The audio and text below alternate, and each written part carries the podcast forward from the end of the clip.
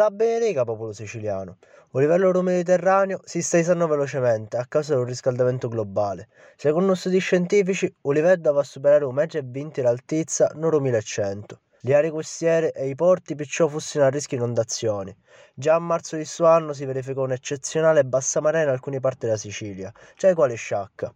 Un fenomeno di innalzamento, come si evince dallo studio dell'Istituto Enea, a riguardo a diverse aree costiere a rischio inondazioni, Granelli e Noto a Siracusa e le aree di Trapani e Marsala. Secondo quanto prevede Enea, entro il 2100 migliaia di chilometri quadrati di aree costiere rischiano di essere sommersi dal mare. Servono interventi per evitare questo problema, o ci può essere un serio rischio per Sicilia.